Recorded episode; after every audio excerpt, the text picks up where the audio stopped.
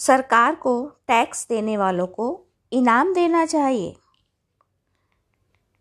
क्योंकि सरकार अधिक से अधिक टैक्स इकट्ठा करने पर ज़ोर दे रही है, कई उपाय अपना रही है, लेकिन उसके लिए अधिक से अधिक सख्ती बरतने के बावजूद टैक्स उसकी उम्मीदों के बराबर नहीं वसूला जा रहा। इसके कारण हमारे उद्योग धंधे बंदी के कगार पर पहुँच गए हैं। इसके बावजूद सरकार तक उसकी इच्छित रकम नहीं पहुँच पा रही है। व्यापारिक वर्ग भी बिचौलियों को मुँह मांगी रिश्वत देकर टैक्स कम करवा रहे हैं। लेकिन इन सब कारणों से जनता और सरकार किसी को फ़ायदा नहीं हो रहा है। बल्कि बिचौलिए यानी सरकारी कर्मचारियों की जेब में गलत रूप में पैसा जा रहा है, जिसका देश की उन्नति में योगदान बिल्कुल नहीं हो पा रहा है। एक की जेब से कमाई निकलकर दूसरे की जेब में काली कमाई के रूप में पहुँच रही है। व्यापारी उसे बाज़ार में लगाकर समाज की उन्नति में योगदान देता है। लेकिन यही धन जब दीवारों में कैद हो जाता है या टैक्स से बचने के लिए लोग विदेशी बैंक में पहुंचकर किसका भला कर रहे हैं? सोचने की बात है, इस समय सरकार सारे उपाय बाज़ार में पैसे की उपलब्धता बढ़ाने के लिए कर रही है। लेकिन बाज़ार में पैसे होगा तभी आएगा ना। इसके स्थान पर सरकार कर देने वालों को अपने खर्चे की सफ़ी, रसीदें दिखाने के बदले में उन्हें इनाम स्वरूप कुछ फ़ायदे दे। तब कोई भी अपनी कमाई छुपाएगा ही नहीं। बल्कि अपने खर्च की प्रत्येक रसीद खुशी से सामने रखेगा। इससे कर का सही आकलन करना आसान हो जाएगा। जैसे छोटे बच्चे से इनाम के लालच में उसकी सभी अच्छाई बुराई सामने लाई जा सकती हैं।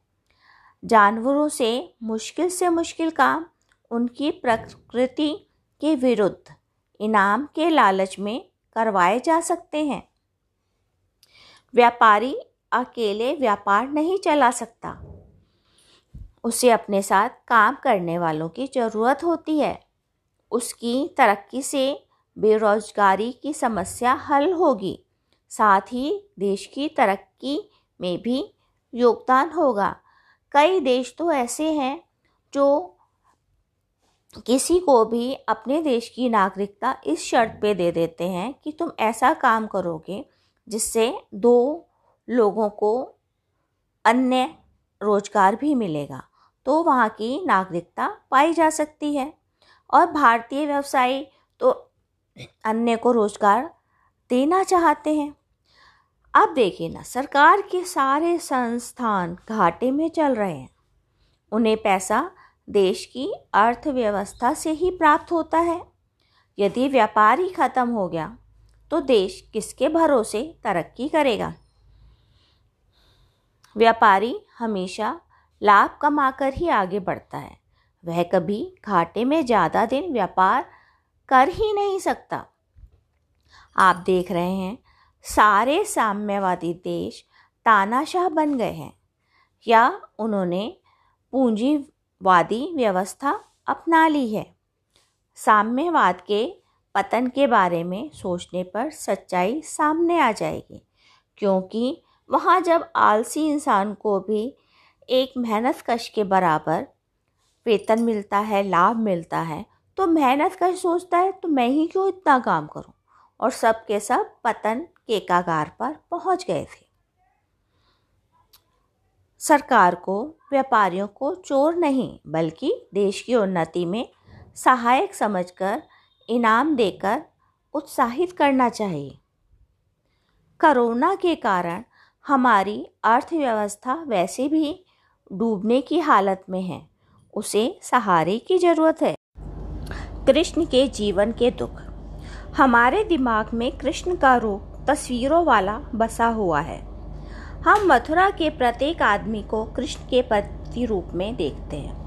जब मैं पहली बार मथुरा गई, उस समय मैंने जितने आदमियों को देखा, उनमें कृष्ण को ढूँढने लगी। लेकिन मेरा मोह भंग हो गया। उनके जैसे इंसान कहीं दिखाई नहीं दिए। जब हम अपने जीवन की तुलना कृष्ण के जीवन से करते हैं, तब हमें अपना दुख बहुत कम प्रतीत होता है। खुद सोचकर देखिए कितनों का जन्म जेल की कोठरी में हुआ। उनके माँ बाप ने पैदा होते ही उन्हें अपने से दूर कर दिया, ताकि ज़िंदा रख सके। भरी, बरसती रात में, उफनती नदी में, टोकरी में छुपा कर ले जाना पड़ा।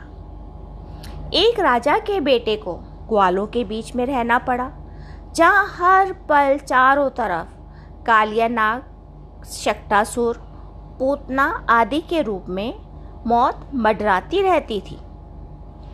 उन्होंने किसी से इनकी शिकायत नहीं की। मुझे उनके बचपन में राक्षसों के मारने के तरीकों पर यकीन नहीं आता था, लेकिन अतिशोक्ति में कुछ सच्चाई ज़रूर रही होगी। बचपन शिक्षा के अभाव में गाय चराते हुए बीता। मानव हारे हुए लोगों को कभी याद नहीं करता। बल्कि विजेता को भूलता नहीं है, जिसका कारण सबका जीवन बदल जाता है। अपनों के रहते हुए हम खुद को सुरक्षित महसूस करते हैं। उन्हें अपनों के कारण ही कष्ट सहने पड़े। दुनिया से छुपना पड़ा। कंस मामा के वध के बाद जरासंध से युद्ध रोकने के लिए वे मथुरा से द्वारका चले गए। इसके कारण उनका नाम रण छोड़दास पड़ा। क्योंकि युद्ध के कारण जान माल की हानि होती है। उन्होंने महाभारत के युद्ध को रोकने की भरसक कोशिश की। युद्ध रोकने में असफल रहने की स्थिति में उन्होंने हथियार उठाने की अपेक्षा सारथी बनना पसंद किया। किसके खिलाफ युद्ध करें जबकि सभी अपने थे? किवदंती है, उनकी सोलह हज़ार आठ रानियाँ थीं। लेकिन उनकी केवल आठ रानियाँ थीं। सोलह हज़ार औरतों को उन्होंने राजा की कैद से मुक्ति दिलवाई थी। मुक्त होने के बाद उन्होंने कहा, हमें समाज में कोई स्वीकार नहीं करेगा। हमारा मर जाना ही सही होगा। तब उन्होंने औरतों को दिलासा देते हुए कहा था तुम मेरी पत्नी कहलवाओगी। उनके अंतिम समय में, उनके कुल में इतना कलह बढ़ गया कि यादव कुल खुद ही अपना विनाश कर बैठा। उनकी आँखों के सामने सारे मर्द मर गए। उन्हें अपने कुल की औरतों की सुरक्षा के लिए अर्जुन की सहायता लेनी पड़ी। अर्जुन और कृष्ण दोनों का बुढ़ापा था।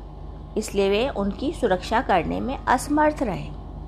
उनके सामने ही उनके परिवार की औरतों को डकैत ले गए। वे उन्हें सुरक्षित रख पाने में असमर्थ रहे। सबके विनाश के कारण दुखित अवस्था में उन्होंने संन्यास लिया। वहाँ उनकी शिकारी के तीर से मृत्यु हो गई। उनकी मृत्यु के बाद द्वारका नदी नगरी समुद्र में समा गई अब खुद देखिए, इतना दुख कितने लोगों के जीवन में होता है। उनके जीवन में कृष्ण की अपेक्षा कुछ कम दुख होते हैं, लेकिन हम सारी उम्र दुखों का विलाप करते रहते हैं। ओहो। कभी सुखों के बारे में बात नहीं करते।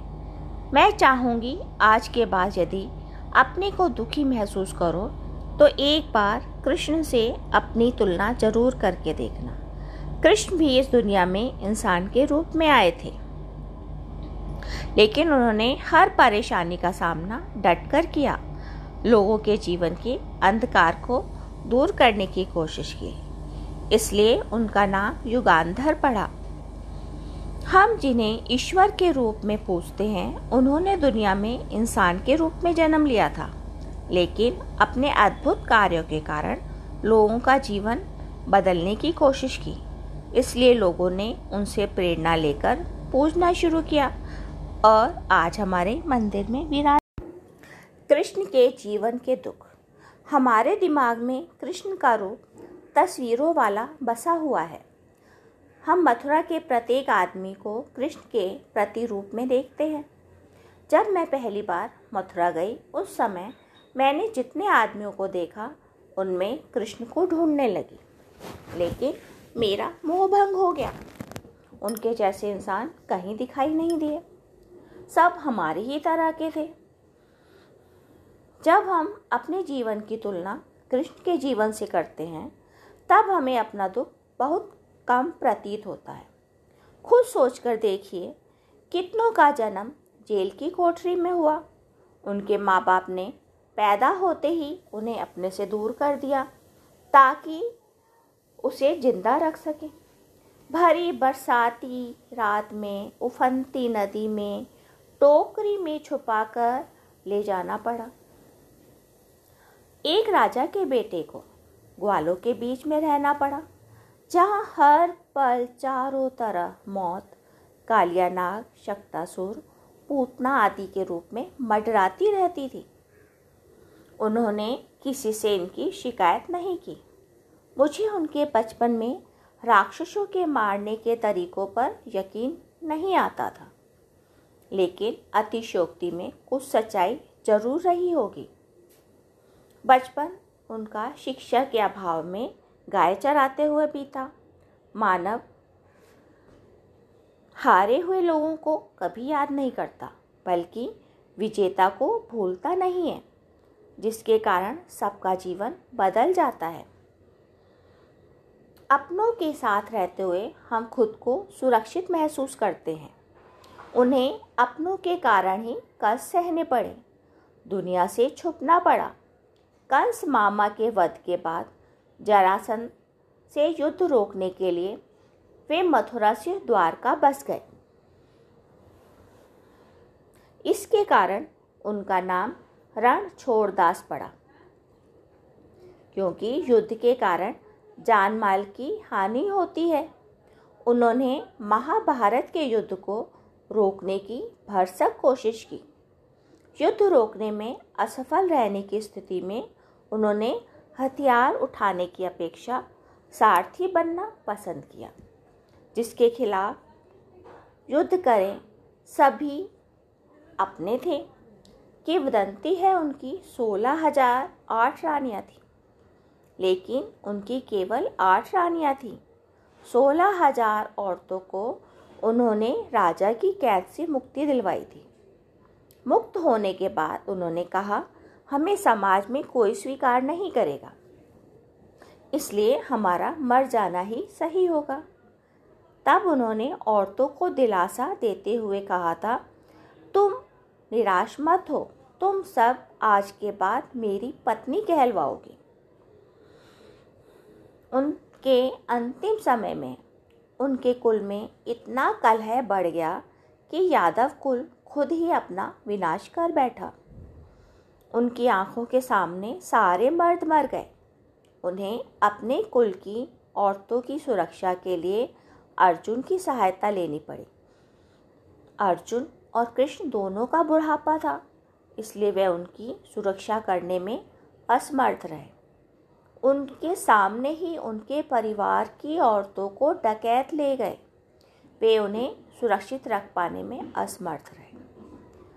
सबके विनाश के कारण दुखित अवस्था में उन्होंने संन्यास लिया। वहाँ उनकी शिकारी के तीर से मृत्यु हो गई।